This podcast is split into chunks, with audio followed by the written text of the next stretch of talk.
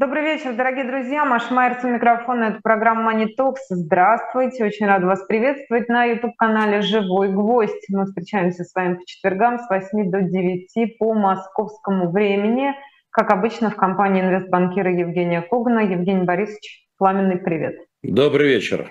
А я напомню, что ты э, по совместительству автор Telegram, Instagram и YouTube каналов под названием Биткоган. Да, мы встречаемся по четвергам. В общем, все у нас сегодня по плану. Я напоминаю, что очень-очень-очень важно подписываться на «Живой гвоздь», комментировать нашу беседу, задавать вопросы Евгению Кугану, ставить лайки, если хотите, и дизлайки. И не забывайте заходить в шоп «Дилетант Медиа», чтобы ознакомиться с теми уникальными книгами, которые предлагает вам наш интернет-магазин.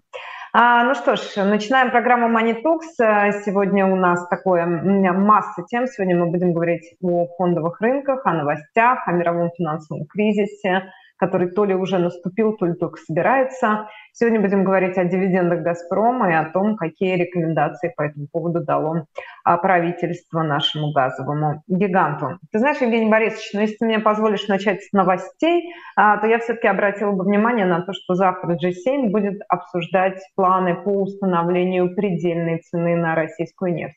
Насколько вообще такой план реалистичен, на твой взгляд?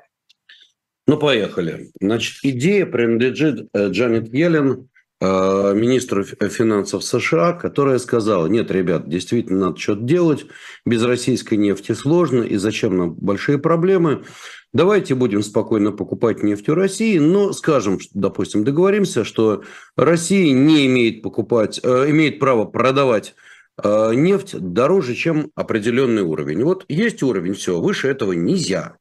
То есть выше этого идет, я не знаю, там на, на программы поддержки тех, всех, пятых, десятых, а России вот нельзя дороже продавать, и все. Все сказали, вау, какая интересная программа, но есть, как говорится, нюанс. А нюанс заключается в следующем. Если бы весь мир состоял из США, там, Европы, Евросоюза, э, Англии, Канады, Австралии и так далее, Японии там, и так далее, то все было бы просто. Но в мире есть еще полно других государств. Вот какая заковыка-то.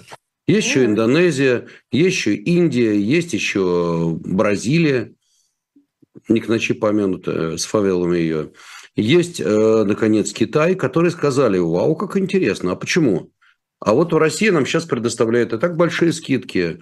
Ну и есть, наконец, Россия, которая сказала, ребята, давайте так, мы, в принципе, не против делать скидки, но вот как-то вот э, с предельной ценой что-то вы горячитесь. Вот такая вот интересная ситуация. То есть я здесь не пытаюсь э, в данном случае говорить, кто прав, кто виноват, кто глупый, кто умный, но я пытаюсь рассуждать как экономист. Смотри, есть интересная тема. Есть Россия и есть все остальные, кто готовы покупать ее нефть. Кто-то говорит, а я не буду покупать выше, допустим, не знаю, там 50 долларов за баррель, неважно абсолютно. Кто-то говорит, нет, слушайте, давайте так, я ведь покупаю нефть сегодня по 90, вот сейчас конкретно бренд стоит 92 доллара.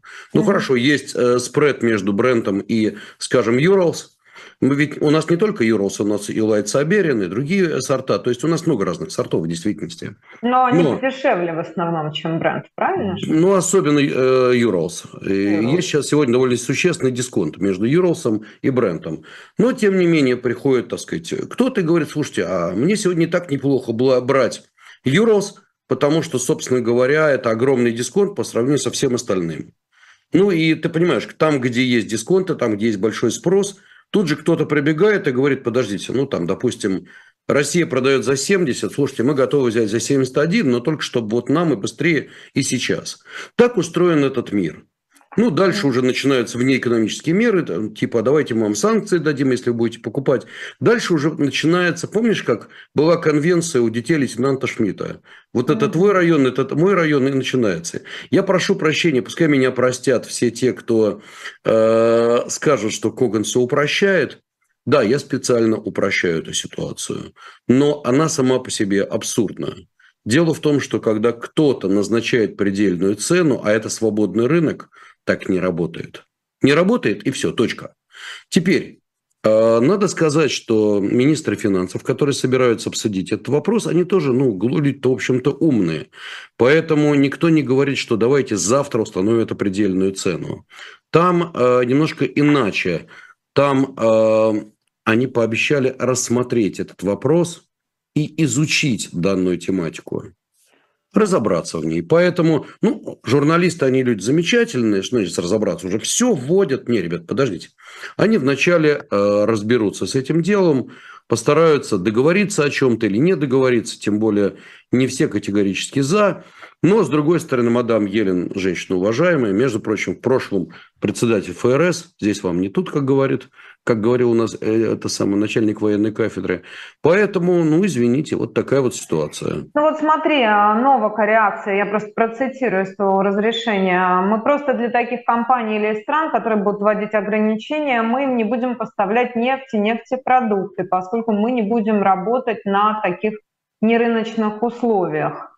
И далее, мы не слышали от других производителей нефти, которые участвуют в рынке, хоть одного позитивного отклика об этом абсурде, который обсуждается. Да, и он как раз говорил о том, что идею не поддержали ни одна страна, входящая в ОПЕК+, также Индия и Китай, идею о введении вот этого предельного потолка цен. Ну, в таком случае, если, как ты говоришь, здесь вам не тут, собственно, ссылаясь на Елен, который, да, опытная, мягко говоря, Тогда на что расчет? Как ты это понимаешь? Или О. это чистой воды популизм, и, в общем, за этим ничего не стоит? Нас Нет. пугают, а нам не страшно. Нет, все гораздо интереснее. Смотри, э, в мире идет инфляция. Инфляция, она из инфляции продовольствия, издержек и, в частности, энергоносителей. Если под всю эту сурдинку удастся в итоге под красивые лозунги, под правильные слова опустить цены на э, энергоносители, то значит Байден и его друзья они добились цели, а Пауэлл выиграл. То есть они молодцы, они понизили уровень инфляции, соответственно, они могут развивать свою экономику. Вот в чем проблема. Истинная причина, она в том, что инфляция зашкаливает. С инфляцией можно и нужно бороться. Можно поднимать процентную ставку и гробить экономику. Можно делать QT, количественное ужесточение, и забирать ликвидность с рынков, обрушивая рынки. И опять же гробя свою экономику, добиваясь маржин-коллов и так далее, и банкротства компании. А можно неким элегантным способом, борясь за мир, что очень правильно, мир надо бороться, и никто с этим не будет спорить. Так вот, так же, как нужно бороться за детей, бороться против голода в Африке, ну и так далее. Нужно. Так вот, под это дело можно и нужно опустить цены на нефть. А почему? И почему члены ОПЕК против? Есть такая штука, э, мы экономисты ее очень хорошо знаем, она называется арбитраж. К судебным процессам она не имеет никакого отношения, а имеет она к ценам. Если где-то цена выше, а где-то цена ниже, и можно купить ниже, то остальные цены подравниваются под этим низкую или же низкая чуть-чуть поднимается. Все очень просто. Если можно будет покупать российскую нефть, а на минуточку Россия, это один, один из, э, Россия один из крупнейших производителей и экспортеров нефти, то, следовательно, мировые цены на нефть посыпятся. Неизбежно, угу. за счет арбитража. Тогда, тогда выходят и саудиты и говорят, ребят, подождите минуточку, а вы нас спросили, мы сейчас хорошо живем, у нас все здорово. Саудиты, тут... ты сказал? Саудиты? А, ну, саудиты, ну, конечно. да. Ну, конечно. Ну, угу. вот. вот эти царевич, королевич, которые. Угу. И говорят, слушайте, а вы нас спросили, а мы, в общем-то, не в восторге от этого. И что нам теперь тоже понижать? Потому что любой, э, кому мы продаем, скажем, а мы у России покупаем дешевле, давай снижай, дорогой принц Салман нам. Понимаешь? На что принц Салман говорит, ребята, а я не в восторге от этого дела. И другие страны. Теперь давай посмотрим, тут очень интересная статистика. А, кто основные покупатели российской нефти? Китай. Примерно на 11 миллиардов евро. Э, Голландия, кстати говоря, 7 миллиардов евро. Италия около 5-4,5 миллиардов евро. Э, Германия и так далее. Пошли-поехали. Так вот, то есть Евросоюз тоже очень много покупает нефть, а точнее покупал нефть. Сегодня очень сильно выросла роль Индии. Ну так замечательно, если они откажутся, я имею в виду европейцы, ну так придет Индия и все выкупит. Поэтому еще раз говорю, работает арбитраж. вот так напрямую ограничить цену на нефть административно, но не получается. Ты в рыночной экономике. Тогда что начинается? Начинается штраф.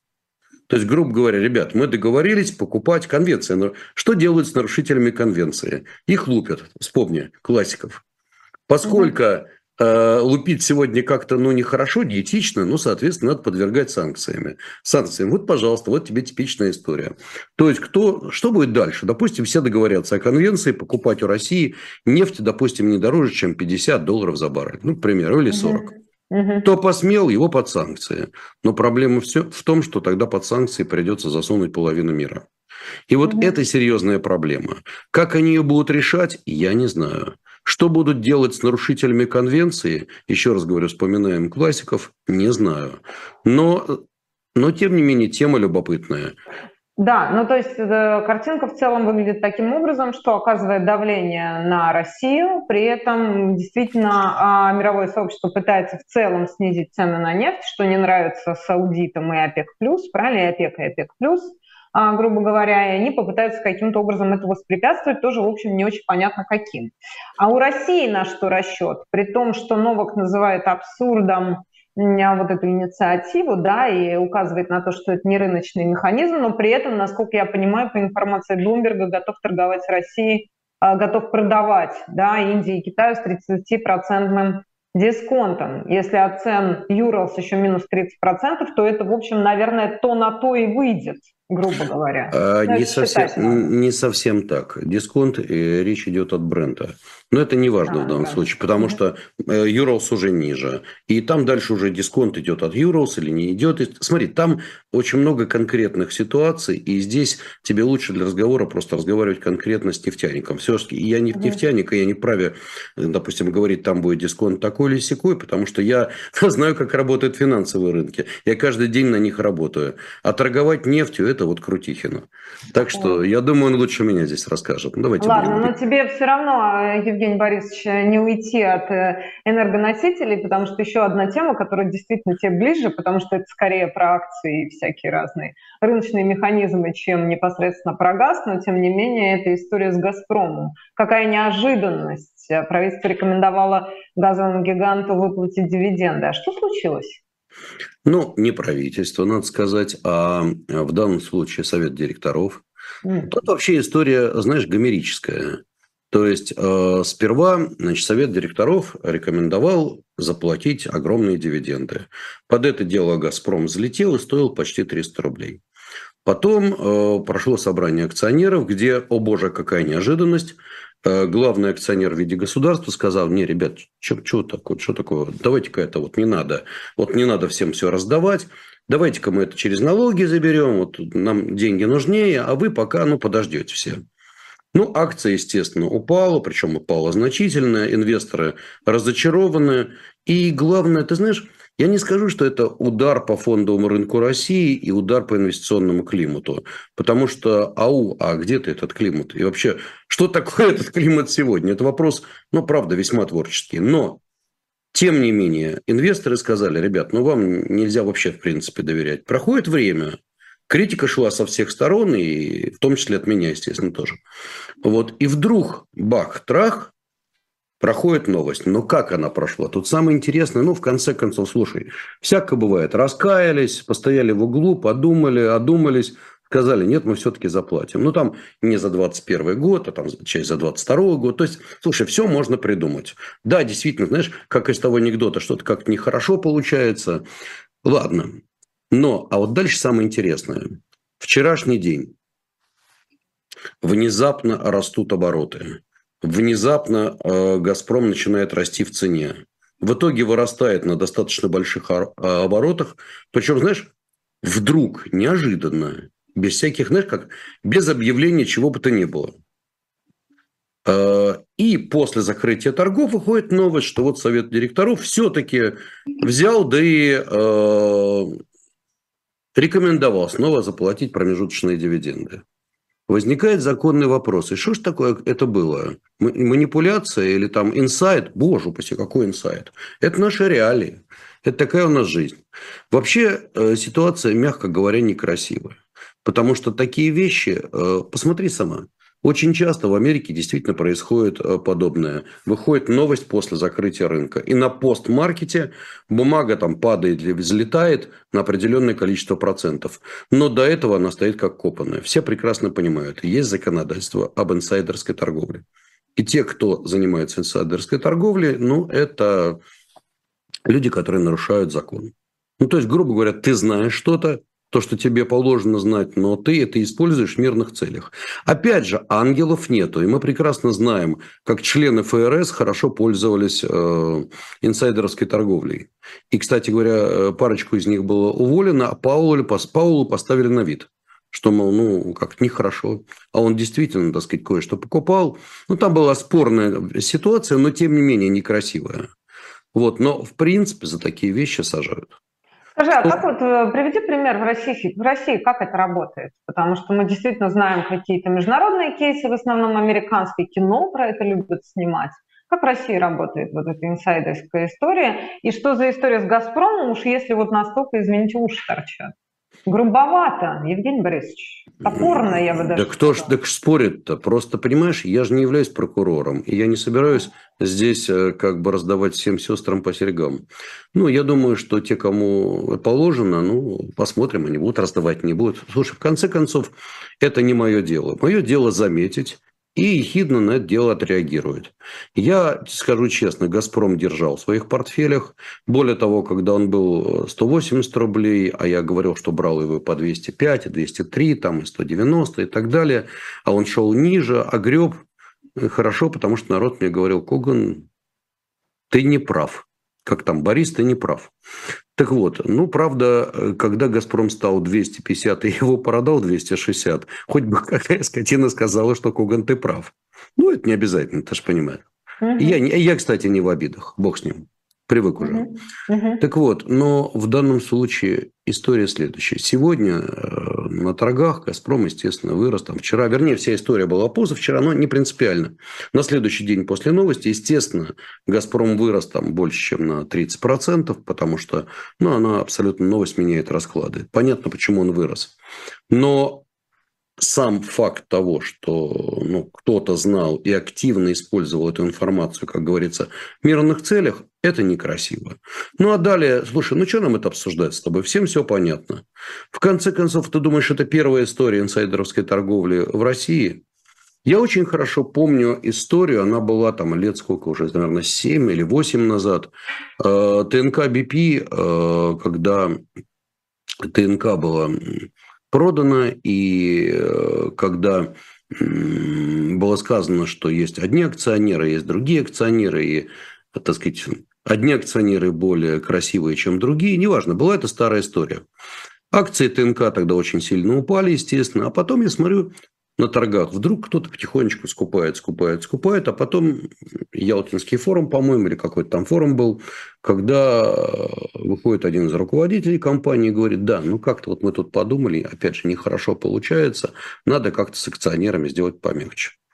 Но было видно, понимаешь, любой человек, торгующий на бирже, видит, что что-то покупают, там идут какие-то объемы. Опять же, я же не буду сейчас кого-то обличать. Боже упаси, я даже не могу доказать это и не буду доказывать. Но мы видим, что что-то происходит. И эти истории, к сожалению, они чистые. И если мы будем говорить, что это истории только российского рынка, нет, увы. Во многих странах оно есть. Природа человека такова, к сожалению, что человек очень любит э, подзаработать на информации. Так что, ну, увы, это и было, есть и будет, и ну что тут сделать? А были в России прецеденты с какими-то громкими разоблачениями, я не знаю, с тюремными сроками или с большими крупными штрафами? Кому-нибудь вообще за это прилетело хоть раз, так что все об этом узнали и, в общем, похлопали в ладоши? Или нет? Или мы просто признаем свои ошибки и пороки и, в общем, живем с этим дальше? Ты знаешь, я... на этом деньги. Ты знаешь, я на мировых рынках работаю с 91 -го года, а с, на российском рынке работаю с 95 -го года.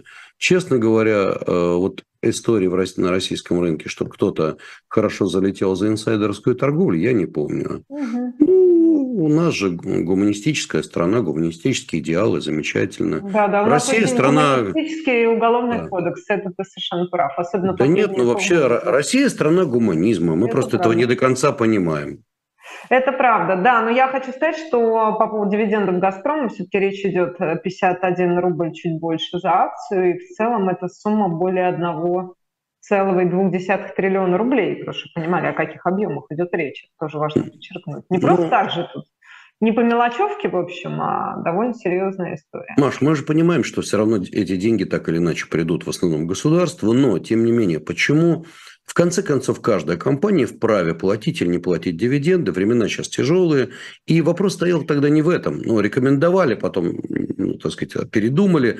В конце концов, ну, Давай так, откровенно это право компании, если уж совсем честно говорить. Тут проблема немножечко в другом. Дело в том, что это огромные деньги, и Э, народ рассчитывал на эти деньги. И в конце концов, вот деньги инвесторов – это, ну, знаешь, рост покупательной способности населения. Люди же вкладывают для чего? Они свои пенсии формируют и так далее. Они, ну, они являются инвесторами. Когда инвестор, который понимает, что вот есть разумные инвестиции, есть какая-то бумага, которую можно держать годами, получать разумные дивиденды, выстраивать свою пенсионную программу, политику, это очень важно, понимаешь? Для доверия, для, ну, для, для формирования финансового рынка. Но когда вот такие истории происходят, ну что тут комментировать? Я думаю, комментарии излишние. А скажи, пожалуйста, а в целом, как картинка с дивидендами выглядит? Ведь действительно в этом году очень многие компании отказывались их платить. И, в общем, как это, и как это юридически устроено? Просто механизм объясни. Что значит компания вправе или компания не вправе? А как, то есть, э, а Маш, что, поним... этот, угу. что остается, какой выбор у инвестора?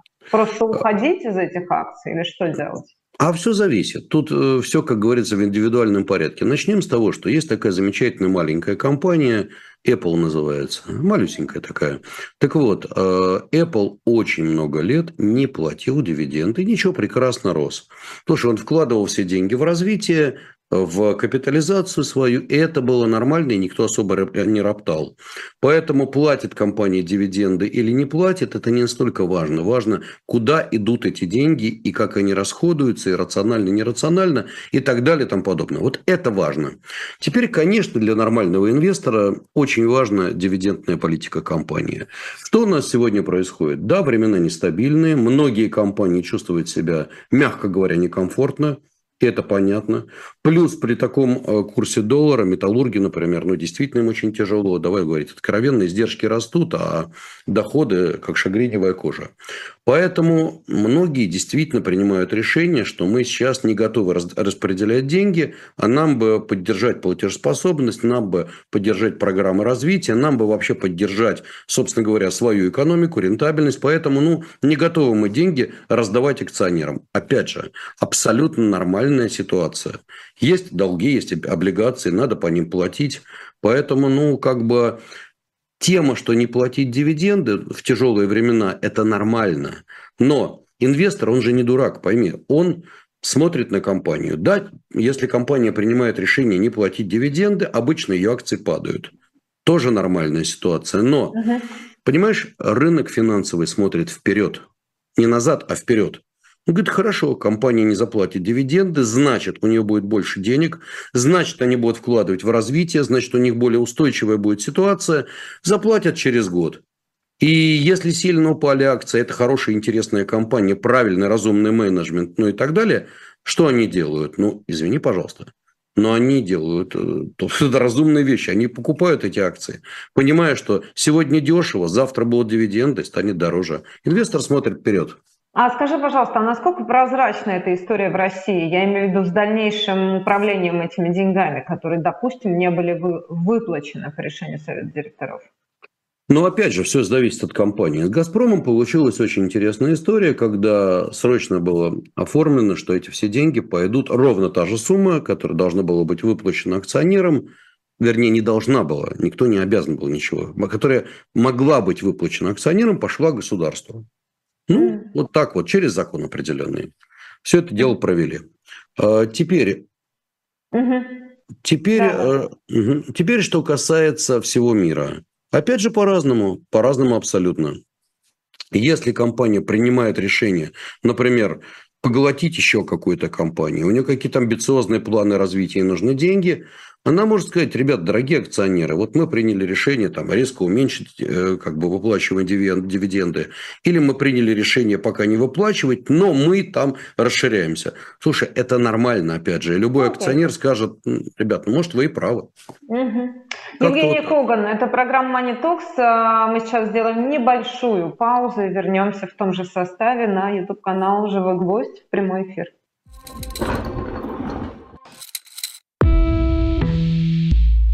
Вы лучше других знаете, что такое хорошая книга. Мы лучше других знаем, где ее можно купить.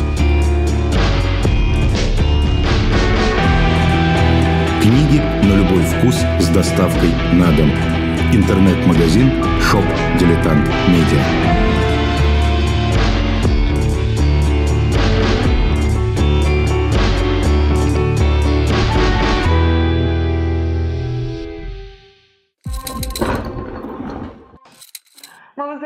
Возвращаемся. Маша Майерс и Евгений Коган. Это программа Talks. Мы с вами встречаемся по четвергам с 8 до 9 по московскому времени. А, я напомню, что мы про дивиденды и про «Газпром» и про инсайды уже поговорили.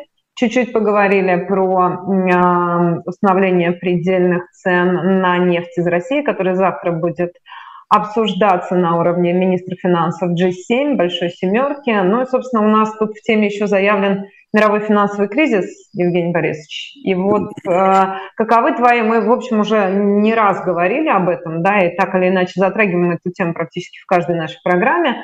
Но сейчас вопрос в том, что как это фиксируется в настоящий момент, к сентябрю 2022 года.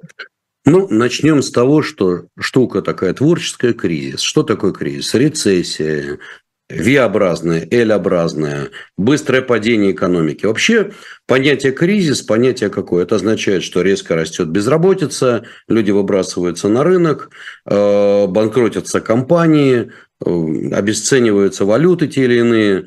Э, ну, то есть, вот что такое кризис. Внешние проявления. Ну, как вот когда ты болеешь, у тебя температура 40. Да, вот понятно, что у тебя температура 40. Но понятно, что температура-то это не болезнь твоя, это просто внешнее проявление. Так вот, все это внешние проявления. А что внутреннее? Банкротство, большие долги, э, ну и какие-то процессы, например, вот как в восьмом году долговой кризис когда бах-трах выяснилось, что огромное количество компаний неплатежеспособны и наплодили ну, гигантское количество инструментария, которое было просто-напросто неживое. Ну, угу. левый был инструмент под непонятно под что. Например, ипотечные программы, которые в итоге под них выпускались э, ничем не обеспеченные долговые инструменты, под них не выпускались деривативы, под ним еще черт знает чего выпускалось, и все это рвануло. Ну и в завершение, так сказать, рвануло Lehman Brothers как вишенка на торте. Вот. Э, что происходит сегодня? А вот сегодня самое интересное.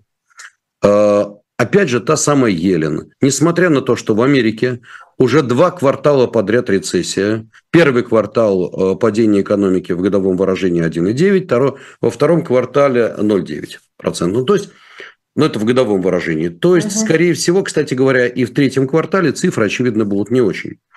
Э, глобально не очень хорошо отчитываются компании. А безработицы-то нет особо. У них безработица 3,5%. Никто пока не, выбр... не ушел, э, так сказать, э, не, не ушел с работы. Никого да, не, не вытащил. все хорошо, правда же? У нас ты, тоже неплохо. Ты знаешь, наш, наша статистика по безработице, она особая. У нас, да. ты знаешь, если Потому... ты руководитель предприятия какого-нибудь и решишь уволить, ну, к тебе придут правильные товарищи, объясняют, что не надо, не надо. Лучше как-то по-другому, ты же знаешь все. Mm. Поэтому мы нас сейчас обсуждать не будем, потому что у нас немножко в данном случае своя жизнь. Там немножко все попроще. Но, а вот теперь начинается, Маш, самое интересное. А, безработица у них не снижается. Однако первые признаки пошли. Большое количество предприятий начали объявлять о том, что потихонечку начинают сокращать персонал. То есть это просто идет... еще не отразилось в статистике? Просто да. временной лак вот этот, да? Он да. Еще... Да. И я думаю, что мы это увидим э, в третьем и особенно в четвертом квартале. Я думаю, что мы это потихонечку все увидим. Очень крупные корпорации, я могу назвать десятки этих корпораций, объявили о том, что либо начинают сокращать, либо перестают принимать персонал и так далее и тому подобное. Поэтому статистика это еще не отразила. Что отразила статистика и что мы уже видим сегодня? И что меня реально сегодня пугает? Начнем с долгов стран. Угу. Так вот, долги стран, они торгуются по определенной доходности. Так вот, э, что у нас интересно происходит? Вот я специально, так сказать, выписал данные, но они, собственно, видны каждый день на торгах. Доходность э, десятилеток, а всегда смотрят на десятилетки, как наиболее показательные угу. так сказать, факторы. Доходность десятилеток Франции еще буквально в начале августа, Маш, угу. начало августа, совсем ну, месяц всего, 1,4 годовых. Сколько э, сейчас, то есть прошел ровно месяц, 2,2 годовых. Хм. То есть удвоилась доходность. То есть удвоилась доходность. Так, Испания 1,9, 2,8. Италия, вот тут вообще караул. Было 2,9 на начало августа, на начало сентября 4 годовых. Э, Греция было 2,9, стало 4,2. Канада 2,7, 3,1, там не особенно. Э, Великобритания 1,9, 2,9. То есть, что происходит? Начали падать долги. Очень угу. серьезно. Падают долги, растет доход, доходность. А что это значит? Растет стоимость заимствования. Допустим, придут греки, у которых стоимость долгов уже 4,2%, им надо рефинансироваться. Рефинансируются они как? Они ж не к бабушке приходят, не к дедушке, знаешь, как из анекдота, бабушка. Нет, они приходят в итоге на рынок и занимают там.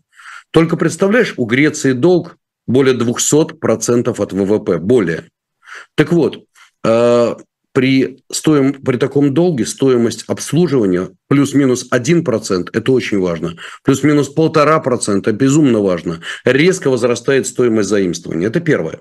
Второй важный момент, что еще более серьезно. Смотри, еще недавно Европейский Центробанк подумал, хорошо, мы будем держать спред между облигациями, например, Германии, как самой стабильной величиной в Европе, и облигациями, например, той же Италии, где-то полтора процента. Угу. Для этого мы будем продавать немецкие долги, благо в Германии все хорошо, и покупать долги, соответственно, итальянские. Не получается. То есть посыпались немецкие долги. Вот что самое страшное. Немецкие долги, которые еще торговались месяц назад по доходности 0,7%, уже торгуются почти по полтора процента. Иначе говоря, их доходность удвоилась. Скоро будет 1,6. Тогда минуточку, если сыпятся долги Германии, то что же тогда делать с долгами Испании? И что же тогда продавать? И какие последние трусы нести срочно продавать, чтобы брать деньги? Выхода нет. Печатать деньги. Стоп. Как печатать? У нас же инфляция, и тогда наступает вот этот самый апофеоз. Когда у Центробанка европейского практически нечего делать. И заметь, падение евро приводит к чему? К новому витку инфляции. Ты же помнишь по России, падение рубля, виток инфляции. Там то же самое. Что можно сделать в данной ситуации? Очень просто. Выходят представители, в эти выходные вышли представители Европейского центрального банка и сказали, да, ребята, мы тут подумали, надо бы пожестить. Надо поднять процентную ставку. Ну, евро пошел расти. Оно же было уже 0,98 и так далее. Падало ниже паритета. Сейчас торгуется чуть выше паритета. Почему? Ну, как бы поднимут процентную ставочку, может быть, даже не на 50, а даже на 75 базисных пунктов. В чем проблема? Казалось бы, ну, поборются с инфляцией, молодцы, вот евро стабилизировалось, красавцы все сделали. Есть проблема. Чем ты выше Долга. поднимаешь? Тех же долгах. Да, стоимость заимствования раз и экономика, не только долги. Вообще экономика. Как только у тебя деньги становятся дороже, у тебя моментально сыпется огромное количество предприятий, у которых просто-напросто высокая долговая нагрузка. Ты знаешь, долговая нагрузка определяется очень просто. Долг и беде. Ну, то есть угу. долг грязной прибыли компании. Теперь, э, считается таким образом, если у тебя долговая нагрузка примерно 2 к одному, ну то есть э, два долг, один ебеда, это нормально. Угу. Если у тебя три к одному, ну терпимо. Если у тебя один к одному, вообще шикарно. Если у тебя пять к одному, уже проблема, серьезная проблема. Считают, что у тебя высокая долговая нагрузка. Если 10, то ты банкрот почти. Если у тебя 20, то ну, тушите свет. Ни один банк тебе денег не даст. А что теперь получается? Теперь самое интересное. Долг – штука постоянная, а ебедат – штука переменная. И у тебя вчера было, например, 3, снизили у тебя доходы компании, соответственно, грязная прибыль снизилась. Бах-трах было 3, стало 23. И все. А теперь давай посмотрим на секундочку. Вот статистика по целому ряду компаний. Э, вот это вот компания, которую все любят, любители путешествий, Royal Caribbean. Знаешь, сколько долг ебеде сейчас? Мелочь какая, 26. Боинг, Боинг. Ну, это еще, наверное, последствия ковидные или нет? Или конечно, конечно, да, конечно, потому что конечно. это же самые пострадавшие эти Royal Caribbean, Royal Caribbean и прочие вот эти путешественнические. Ты помнишь, что начиналось? Это же их эти корабли стояли там на приколе. Они когда их там при, превратили в, в плавучие эти самые, как они, куда там сажают? Ну, не гостиницы, а где ковидных всех закрыли. Да-да-да, я помню вот, очень хорошо. Более... С них начиналось там, А да? ты сейчас, а ты сейчас там прилетай на Кипр, ты сейчас прилетай на Кипр, и э, подъезжай, пожалуйста, к Лимассолу. Вот на подъезде к Лимассолу ты видишь, стоят зайки на приколе, гигантские, гигантские красивые, суда. Красивые, наверное, да. Безумно красивые, их там всегда стоит штуки 4, 5, там, 7 и так далее. Красота угу. неимоверная, целый город на колесиках, ну, точнее, на воде. Угу. Вот, это действительно так. Итак, у них 26, у Боинга 11, у э, American Airlines 10 долг беде. Но, правда, у авиакомпаний всегда долг высокий, они в лизинг берут. Э, дальше. Нефтяная компания мексиканская. Кстати, колоссальный объем долга Петролиус Мексиканос. Рейтинг достаточно высокий, потому что все понимают, что за этой компанией стоит, собственно, государство Мексика. Угу. Поэтому у них рейтинг Triple B, но по большому счету долг у них EBD Долгов много, так что осторожнее с Пемиксом. Форд 6,2. Э, и вот теперь начинаются энергетические компании Европы. И в частности, вот есть такая компания Uniper, или Uniper, я не знаю, как правильно сказать, немецкая. У нее долг EBD 4,5, что многовато, но проблема не в этом. Э, из-за стремительного роста цен на энергоносители компания, по сути, сегодня уже банкрот. И поэтому это исторические данные, а впереди будет больше и больше и больше. И вот сегодня рост количество таких компаний просто ошеломляет. А теперь вишенка на торте. Ты знаешь, долги какие, э, какой страны посыпались последний буквально день-два? Нет, не следила. Японии. А у Японии, ну, извините... там и так, да и так же очень большой внешний долг, насколько я помню. Ну, у них не внешний, у них общий долг, у Японии общий долг составляет чуть меньше 300% ВВП, чуть, точнее 280. Но, правда, там очень много внутреннего долга, они должны друг другу, как говорится, внутри, но все равно много. Долг Японии всегда имел э, ну, нулевую доходность, а пос, за последние дни каждый день рост э, доходности по долгам Японии составляет порядка там где-то 7-8%. То есть каждый день вот доходность растет на 7%, на 10%. Это очень серьезно, понимаешь? И иена, кстати, начала сыпаться. Таким образом, что мы ну, видим? иене, может, это не повредит, сколько они усилий потратили на это? Да, ты права. В этом есть плюс, потому что это большая польза для это большая польза для японских экспортеров. А теперь смотри. Что будет делать, скорее всего, Банк Японии? По всей видимости, чуть-чуть поднимет процентную ставочку. Что делает э, Банк Англии? Поднимает и будет поднимать процентную ставку. Что делает Европейский Центральный банк? Поднимает и будет поднимать процентную ставку. Что сказал великий ужасный Пауэлл? Он объявил, что они будут достаточно жестко поднимать ставку, а Рафаэль Бостик, э, один из членов, так сказать, ФРС, сказал, что не, ребятки, тут до конца года 4 надо сделать. А что это значит? Да недвижка может посыпаться. А теперь ты понимаешь, как может раскручиваться кризис? Вот мы видим все эти события, знаешь, как вот тучки. Что такое вообще кризис? Это сочетание неких факторов, и мы никто никто не знает, что посыпется первым, что произойдет. Вдруг песчинка, камушки, камнепад, и глыбы начинают валиться, и ты ничего сделать не можешь. Вот это так обычно происходит кризис. И никто не знает, когда какая песчинка из какой горы пойдет. Но мы видим фантастическое сочетание сегодня огромного количества факторов. Загибай пальцы. Геополитика искрит везде.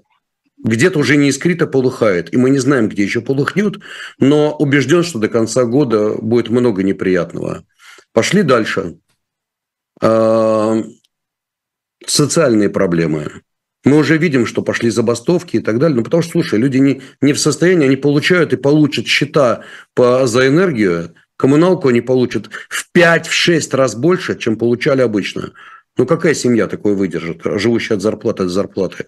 Будут социальные проблемы как в развитых странах, так и в развивающихся. Пойдем дальше. Проблемы с продовольствием, проблемы с логистикой. То есть социальные проблемы, геополитика, энергоресурсы, борьба с инфляцией, проблемы с, э, со стройкой, э, соответственно, проблемы с ценой на э, недвижимость. А для многих недвижимость – это инструмент залога. Представляешь, что будет, если она посыпется? Вспоминаем 2008 год. 2008 год. Ну, то есть ты когда-то сказал, что повышение процентных ставок – это то, что может обвалить рынок недвижимости, это кризис неплатежей, да? И, в общем, это восьмой год. То есть тут ну, я не говорю... такого рода параллели. Маш, я не говорю, что обязательно произойдет все ну, именно мы так. Мы рассуждаем, да. Понятно. Я просто говорю о следующем. Откуда... Смотри, мы с, тобой, мы с тобой плывем на корабле. Впереди, угу. вон там облачка, вот здесь облачки, а там тучки. Но мы с тобой говорим, наверное, грянет буря. Но мы не знаем, будет она или пронесет. Это никто не может знать, потому что очень много факторов, и они накапливаются, они мультиплицируют друг друга. Угу. Но есть еще дополнительные факторы. Как я сказал, мировой рост, э, долг постоянно растет. Стоимость обслуживания долга этого растет. И вот сочетание этих факторов плюс ошибки политиков. Ведь пойми, а политики, они не всегда самые умные люди, даже ну, просто так оно получается. И не всегда естественный отбор там очень хороший. Бывают ошибки политиков. Бывают действия, которые вызывают собой следующие действия, действия, действия, и в итоге все приходит к каким-то совершенно жутким вещам, и никто вроде как и не думал. Это тоже накапливающийся эффект. Поэтому я говорю о следующем, что мы находимся сейчас в очень интересном водовороте, самораскручивающемся. И есть еще один фактор, о котором мы не сказали. Дело в том, что несколько буквально дней назад индекс S&P торговался на уровне 4300. В настоящий угу. момент он торгуется 3900. Казалось бы, какая мелочь. Да проблема в том, что эти 400 пунктов, иначе говоря, почти 10%, пролетели вот так, 9%, вот так пролетели раз. Что такое фондовый рынок? С одной стороны, это барометр, ну, барометр того, что происходит в экономике, а с другой стороны, это залоги. Представь себе, у тебя многие ценные бумаги используются как инструменты залога. То есть под них во всем мире, так сказать, берут кредиты, получают какие-то, так сказать, это является обеспечением. Представь себе, что у тебя посыпались э, долги и посыпались ценные бумаги, акции. И в какой-то момент банки приходят к своим клиентам и говорят, ребят, извините, ничего лишнего, но у вас маржин, ничего личного, но у вас маржин кол. Извольте-ка денежки вынуть и принести сегодня. Вот. Сегодня, а завтра, не дай бог, если завтра, завтра, тогда мы будем вам устраивать, как говорится, фигурное обрезание. Иначе говоря, закрывать вашу позицию. И я, как человек, который работает на бирже, прекрасно знаю эти моменты. Идут снижения, идут снижения, обороты, а вдруг снижение начинает лови... носить лавинообразный характер. Начинается некий кризис ликвидности, и когда уже продают активы, просто чтобы получить деньги. Понимаешь, маржин кол. Надо продать. И пофигу по какой цене. В этот момент падает все. Мы в 2020 году все это уже видели. И периодически на рынках такие паники бывают. Я не могу сказать, что вот, э, ну, обязательно сейчас рынок рухнет. Нет. Более того, я думаю, что в ближайшие дни даже будет какой-то ребаунд. Обязательно будет. Более того, я сегодня продал все страховочные инструменты, накупил лонге. То есть ставлю на, на, ну, на некий рост рынка. Э, вопрос не в этом вообще. Вопрос в том, что если посыпется очень здорово фондовый рынок, и дополнительно инструмент залога и инструмент капитализации начнет сдуваться, опять же, как пузырь, то мы получим, опять же, мультиплицирующий эффект. И есть еще один фактор, о котором мы должны поговорить. Это покупательная способность населения. Понимаешь, Маш, проблема угу. состоит в следующем. Вот ты держишь, допустим, свой любимый миллион долларов на бирже. Срабатываешь, у тебя все здорово. Бах-трах, да и у тебя соответствующие траты – Бах, ну хорошо, не миллион, сто тысяч долларов, неважно. А то народ тут же прибежит к тебе с криками «Маша, дай, дай взаймы». Ко мне не прибежит, да, бесполезно. К тебе прибежит, извини. А я не говорил, что у меня нету. Я сирота. Так вот. Так вот, э, слушай, э, сегодня миллион, а завтра Упал рынок, у тебя полмиллиона, а ты рассчитывал на эти деньги, тебе нужно было платить. То есть у тебя есть обязательства, которые не ждут. И выясняется, что у тебя, опа, дефицит денег. И тогда ты сдуваешься, как понимаешь, вот просто сдуваешься. И это означает дикое падение платежеспособного спроса. А теперь вишенка, опять же, на торте. Ты знаешь, что сейчас происходит с американскими ритейлерами? Они устраивают дичайшие скидки, рассказывая, что там... Ну, в общем, все, что угодно. В реальности дела идут не очень хорошо. Американские ритейлеры сегодня показывают значительные, ну, показывают большие проблемы, короче говоря, в продажах. Я читал статью очень хорошую Financial Times на днях. Э, не все там, короче говоря, хорошо. Пока еще статистика это не показала. Статистика макроэкономическая, она обычно показывает все с некоторым замедлением. Поэтому я ожидаю, что потребительский сектор начнет довольно серьезно, его снижение активности начнет э, серьезно давить и на рынки, и давить на стоимости залогов. Ну, а дальше уже вот эти точки, как они лягут, какой будет расклад, мы не знаем. Ну и в связи с этим простейший, естественный вопрос, а что делать? То есть я вот сейчас накидал, знаешь, такой накидал, всем стало страшно, ужас какой. Вот пишет э, Миша Выплюшка, что Америке конец. Да нифига Америке не конец. Наоборот, американские корпорации типа того же самого Амазона, Гугла или там самая крупная террористическая организация мира публичная, которые они все имеют в кассе много денег, ну, мета я имею в виду. Угу. Так вот, э, у них в кассе много денег, у них э, чистый долг отрицательный, иначе говоря, больше денег, чем долгов. Особенно у того же Apple, так сказать, угу. Amazon или Google.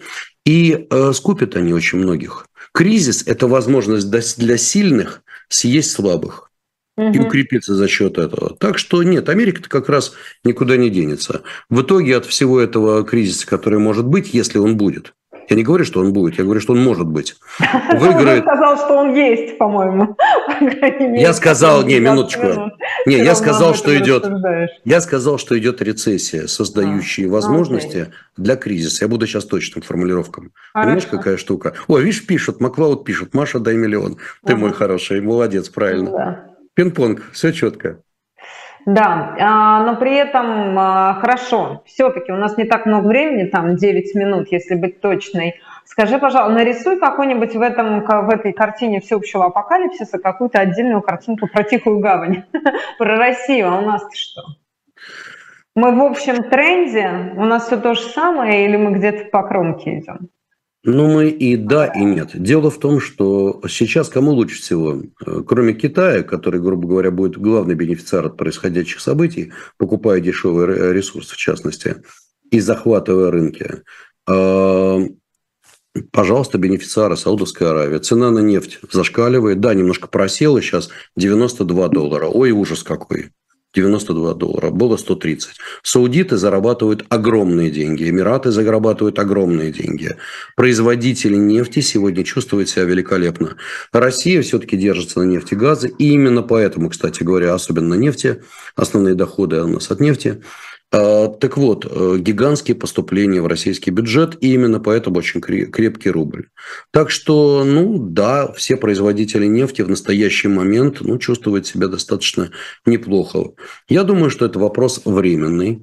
Я думаю, что нефть в какой-то момент начнет сдуваться очень серьезно, потому что будет, наверное, падение серьезного спроса. Другое дело, что саудиты очень серьезно к этому относятся, ОПЕК плюс очень серьезно относится и готовы в любой момент. Ты обрати внимание, еще недавно Байден приезжает в Саудовскую Аравию и уговаривает их поднять э, продажи э, нефти, ну, как минимум на 500 тысяч баррелей в день, может быть, даже 700. Что делают саудиты? Говорят, да-да-да, конечно, и поднимают на 100.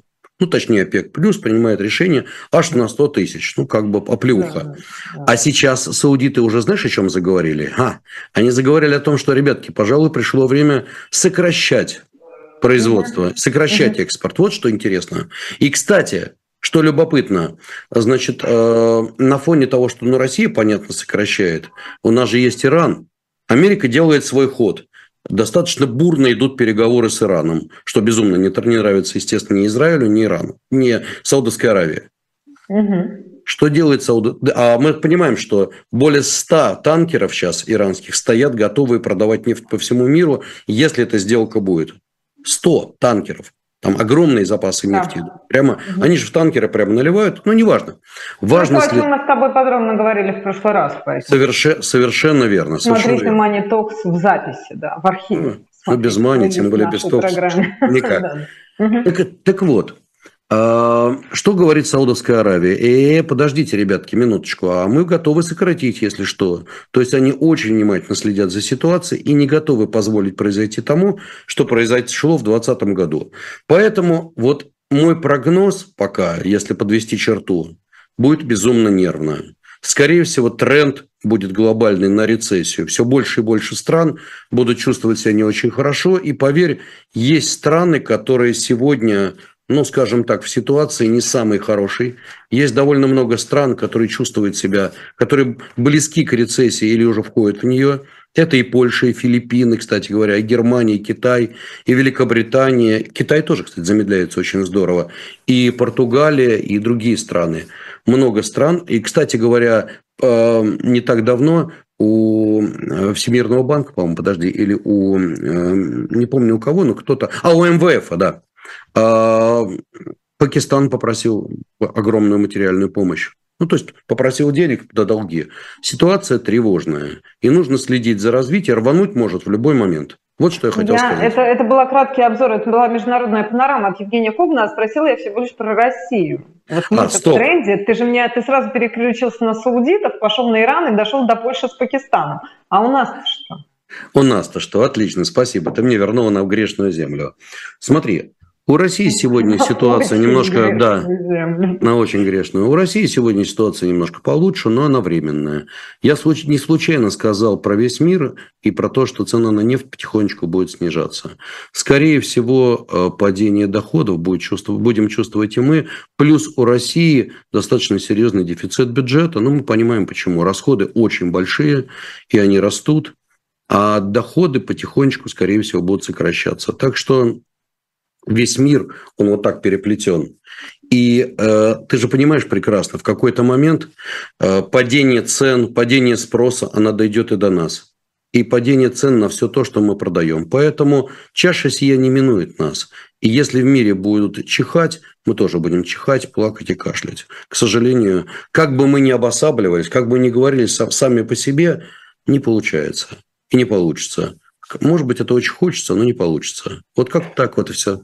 Евгений Борисович, у нас целых там 3-4 минуты, 3 даже если быть точной. Ты когда говорил вот про эти кризисы и про то, как вот все это, значит, летит в какие-то тартарары, да, вся мировая экономика с вишенками на торте и прочие всякие разные а, проблемы нас окружают. Я тут вспоминала, и мы с тобой до эфира вспоминали Михаила Сергеевича Горбачева, в общем, которому, наверное, при, при, выпало так так вот сложилась его политическая карьера, решать одни из самых сложных задач, связанные с экономикой, которая ломалась, да, вот в те самые, в конце 80-х, а, начале 90-х годов, и заново отстраивалась из плановой превращалась в рыночную. Вот если я тебя попрошу в конце рассказать несколько слов, да, как вы знаете, вот новость этой недели это новость о его кончине. И, собственно, сейчас много споров по поводу того, какое экономическое наследие оставил Михаил Горбачев. Собственно, вот твой взгляд экономиста. Так, очень, что называется, крупными штрихами, потому что действительно у нас совсем мало времени. Взгляд очень простой. Михаил Сергеевич показал нам запах свободы. Вообще объяснил, что это такое в принципе, сам того не, не ожидая. Там же многое было интуитивно. Он немножко приоткрыл форточку, а дальше ветер рванул, и многие люди вообще узнали, что это такое в принципе. И за это, наверное, мы ему должны быть очень благодарны. И знаешь, я тебе одну вещь скажу. Вот я долго думал, у меня много знакомых, так сказать, при слове Горбачев их трясет. Много людей молятся на него, говорят ему спасибо искренне за то, что ты изменил нашу жизнь и превратил нас из рабов в нормальных людей. Другое дело, что не у всех это какой получилось. Ценой, да. Вопрос, какой ценой, и для многих это было весьма трагично. Вопрос сейчас не об этом. Ты знаешь, кто у нас самый вот великий в нашей истории реформатор? Вот самый великий кто? Александр II. Сколько? А, ну, так если, да. Сколько... Я, я думаю, Гайдар или Чубайс или кого-то сейчас мне Да нет, ну, Александр, Александр II, II, Великая реформа, да. да. Сколько у Александра II на эту реформу было времени? Не знаешь? Четверть века. Сколько у Михаила Сергеевича на все про все было? Меньше шести лет. Вот я только одно это хочу сказать. Понимаешь, какая штука? Вот легко рассуждать. И э, возьми в расчет огромное противодействие. И возьми в расчет огромный саботаж. Возьми в расчет огромное количество людей, которые не понимали, вот это все, вот ты прав, ты не прав, но это было чуть позже. И э, он сам многого не знал. И ты что думаешь, он был профессиональный человек, знающий, как перейти из точки А в точку Б, он тоже шарахался. А вот эта борьба с алкоголизмом, когда в итоге вырубались такие ценные виноградники, действительно ценные. Вот, поэтому, смотри, это была эпоха шарахания, эпоха ничего угодно, но я помню себя. Я помню, как я молодой парень по распределению Советский Союз пришел на завод. И я помню, как буквально в тот же год, когда я пришел на завод, я, стал, я создал кооператив. Потом я работал в молодежном творческом объединении. Ничего этого невозможно было при Советском Союзе. Ну, конечно. И благодаря своему, наверное, таланту, энергии, благодаря таланту и умениям ребят рядом, мы стали и зарабатывать, и творить истории, делать потрясающие вещи. Да, он дал возможность а дальше уже каждый распределился по-своему. Нам пора заканчивать, Евгений Борисович. Да, в общем, многие вспоминают действительно сухой закон, а, но речь идет о том, что и немногие вспоминают закон о кооперации, да, о том, а, на какой путь стала именно экономика. Больше эмоций связано с его политической деятельностью. Я спасибо согласен. тебе большое. Да, спасибо, Евгений Коган. Ну, у нас профиль программы-то другой, поэтому нам можно. Машмайер с Евгений Коган. Далее встречайте пастуховские четверги. Дмитрий Быков все на своем месте. Мы прощаемся. До следующего четверга. Спасибо и всего доброго. До свидания, друзья. Счастливо.